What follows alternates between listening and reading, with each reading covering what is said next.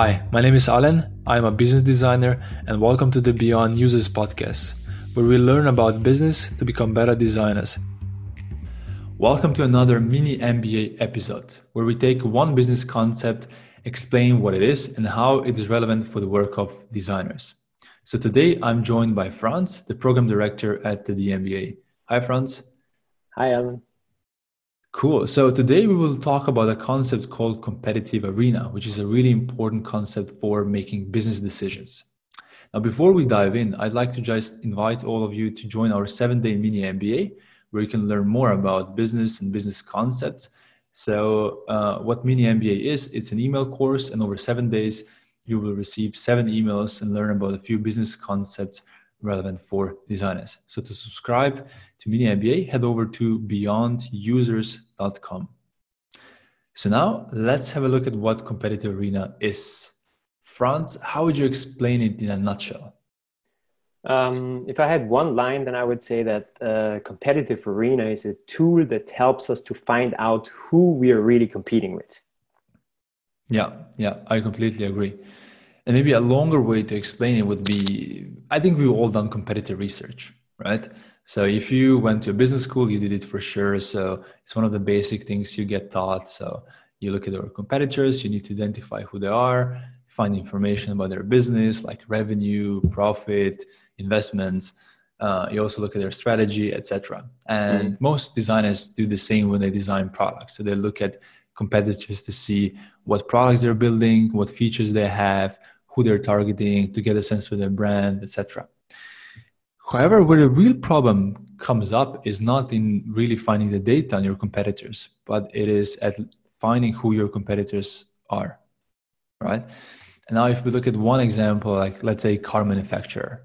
So if I'm BMW or working for BMW, you know, I'm mostly thinking about Volkswagen, Mercedes, Tesla, or General Motors as my competitor. But is this really who you're competing with? Right? I think here it's the time also to say what concept we usually use when we do um, competitive um, analysis which is industries right? Usually we have a look at our industry what what industry are we in and then we just list out all the competitors. And the point that um, this podcast is about that is that industry is probably a little bit too short-sighted and probably not the right concept to find your real competitors. Perfect. Exactly right? So if you talk to anyone they will tell you yeah look at just all the players in your industry and see how you're competing with them. But what we're seeing lately is that you're not just competing within your industry you're competing basically with everyone right? So the companies yeah. like pharmaceutical companies thought that you know they will never be disrupted by players from outside the industry, and now Apple and Google are coming in with this um, health tech, and they're just being disrupted also on a different level. And you, yeah. you can see the same thing happening in other industries. Like also, if you think about the car manufacturers, right? You have players outside the industry who are competing with them. Like obviously, you have airlines, you have trains, but also like maybe in the future there's going to be hyperloop right? So you have yeah. to think about all these things and keep them in your mind when you're coming up with your product. Um, but maybe the best way to go forward here, Franz, would be to you, you prepare one example, right? So let's talk about this example through the perspective of competitive arena, and uh, yeah, go ahead. Sure. So I would like to talk about the really relatable industry for all of us. So again, I use the word industry. Um, I want to talk about restaurants and just having a look at how this um, competitive arena for a restaurant works. And basically, what you do before, so we will go into detail how we do a competitive arena later, but usually, what you do is you start with um, your customer problem. What you wanna, what your customer wants to get done when using your product. And for a dinner restaurant, for an average dinner restaurant, I would argue it is getting food, being fed, being full. Mm-hmm. Um, and obviously, you have other restaurants that are your direct competitors. So this mm-hmm. is uh, the first, um, the second important term. So the first one is your um, customer problem, uh, which you want to find first and just pinpoint once, and then you look for uh, direct competitors that do the same uh, job as you do. And I would say that's all the other restaurants that are close to you or that are similar to you, um, every restaurant that directly competes with you. But having only a look at them is, um, is not the end of the story because you're also competing with indirect competitors. So all the companies that basically do the same job or solve the same problems for your customers which would be they could just cook for themselves. So groceries, for example, this is your indirect competitor, or um, HelloFresh, for example, who deliver packages to your home that you can cook then um, easily. This would also be an indirect competitor. Um, do you, can you think of other indirect ones? Yeah, there's also like bakeries, right? So I could go to a bakery. Um, so now, if we talk about specific thing of getting some food on the go, right? So it also can be if you grab something at the gas station, which which sure. is also like a one way of a supermarket. Um, yeah, there's there's plenty, right? You can yeah. go to uh, a smoothie bar, so um, which you can classify as a restaurant or not. You know, that also yeah. depends on the, how you look at the industry. But if you look at arena, it's also them. Yeah, there's there's a lot. yeah, and for some industries or for some companies it even makes sense to go one step further and not only look at indirect competitors but also look at potential competitors. So the ones who mm-hmm. probably might get into this um, into solving the problem that we first pinpointed.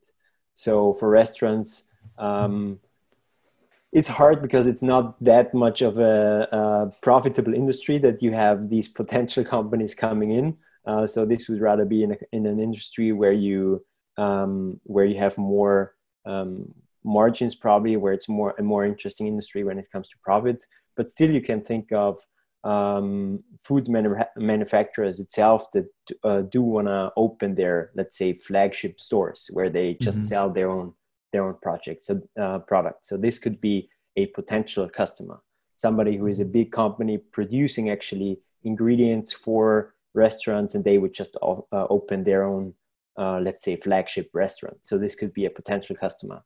I don't see that you mean uh, potential that, competitor right? Ah, potential said, competitor yes. sorry. So I'm, i don't see that happening uh, in the industry uh, in the restaurant industry but still this is the way we want to think about it right? You have your direct competitors that you that are doing that are solving this problem in a very similar way than you are then you have these indirect competitors that also solve the same problem, but in a different way. And you have these potential um, competitors that may go into your industry. And the interesting thing is that um, it, it all comes back to this um, customer problem that we want to solve. Because at the moment, we're talking about an average dinner restaurant where we said being full or getting food, getting fed after a working day is the, the job to be done, right? The or the customer problem let's say. Um, when you turn this around and say that i'm not a dinner restaurant anymore but i'm a fine dining restaurant where pri- prices are much higher then um, being fed would be a little bit too short-sighted because your um, customer problem that you're solving is probably much more entertainment. So you don't go there only because of the food but you go there to spend the whole evening to be entertained. And when you then look at um, the indirect competitors, it's not grocers anymore, and it's not HelloFresh anymore, but it might even be theaters or going to a spa or doing any other activities that fill your whole evening. So, mm-hmm. and here is when it comes. So we see two things here. The first is when we we need to be clear about our customer problem in order to find the right uh, indirect competitors but at the same time it gives us huge insight in our design decisions right?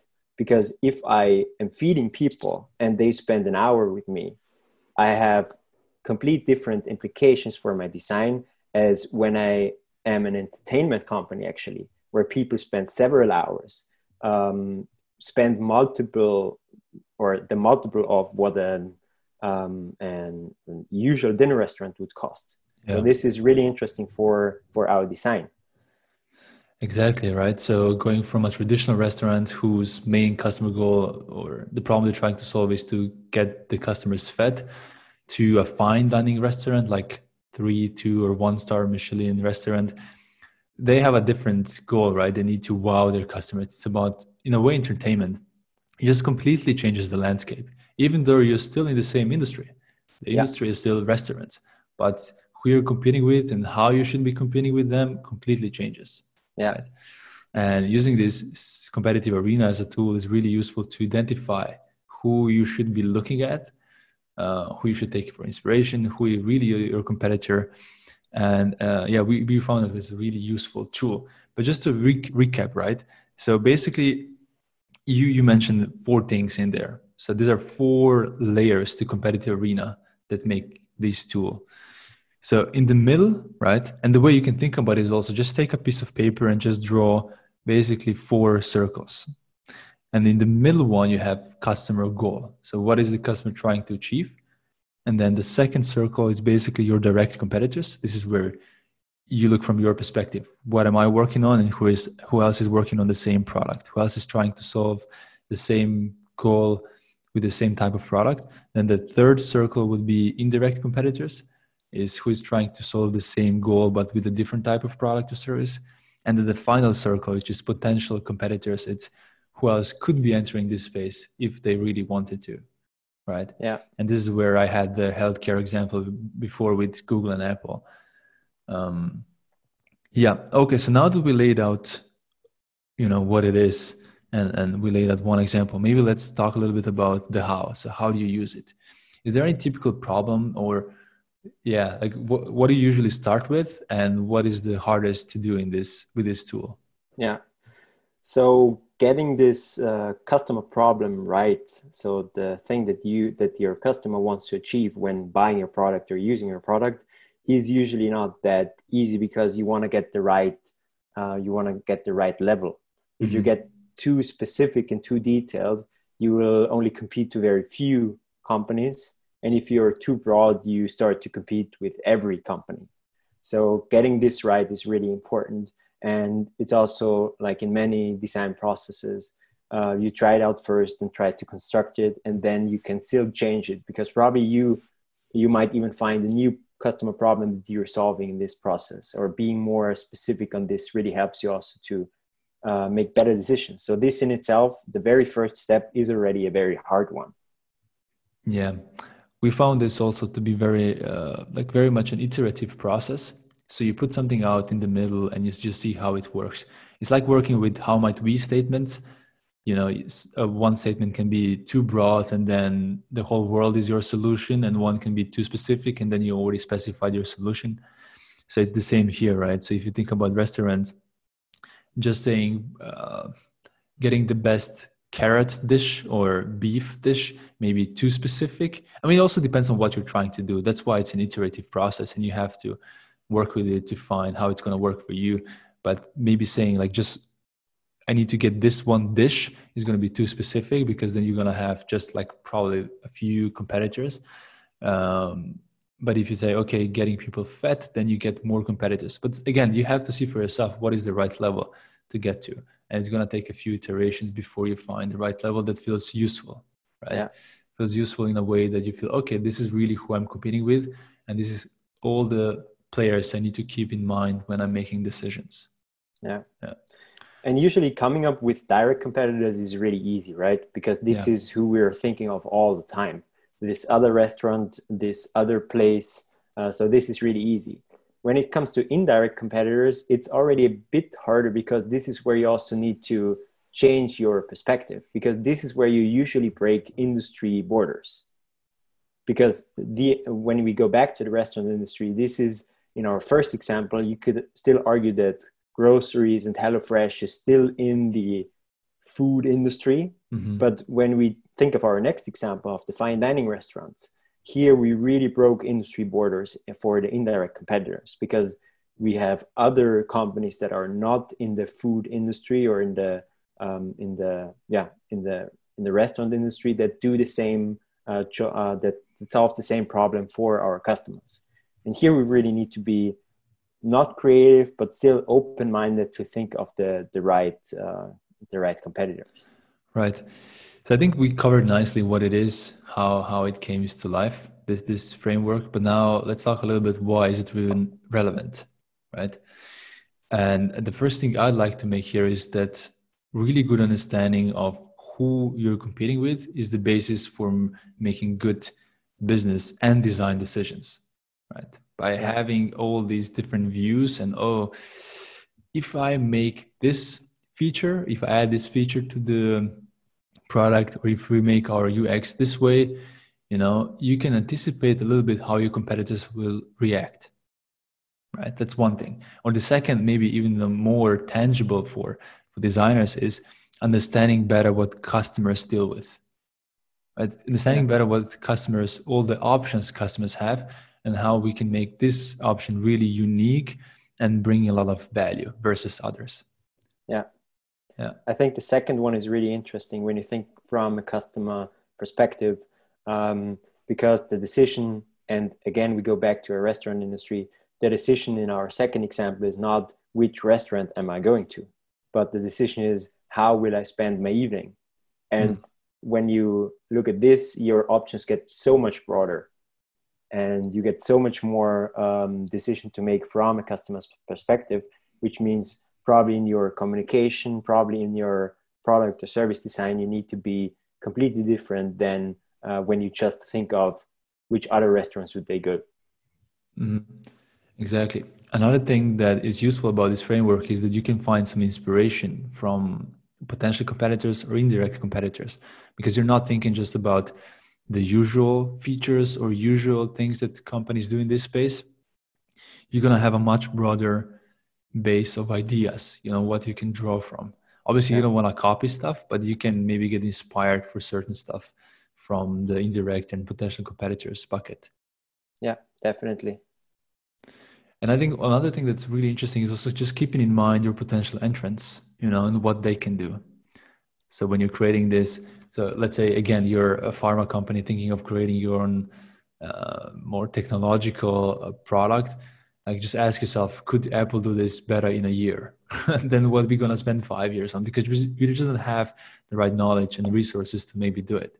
And through that, maybe answer yourself that, hmm, maybe we shouldn't build this ourselves maybe we should partner up with somebody and just thinking about all of these things like mm, okay are we really in the best position to do this or should we find somebody else to partner partner up or just leave it to somebody else to to work on this and really make our solution different so that it's, it's different when they enter the space yeah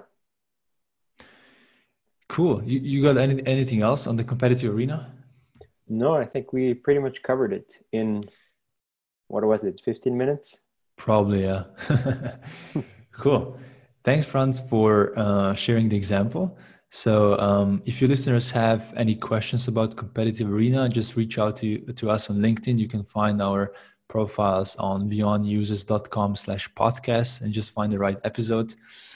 Um, but yeah, that's everything in today's episode. Again, if you want to learn more about the business and more business concepts, just the way we cover them today, you can head out to beyondusers.com and there you can sign up for a seven day mini MBA email course. And over seven days, you will receive uh, and learn um, a few business concepts. Cool. So that's everything in today's episode. Talk to you soon. Bye bye. Bye, Alen.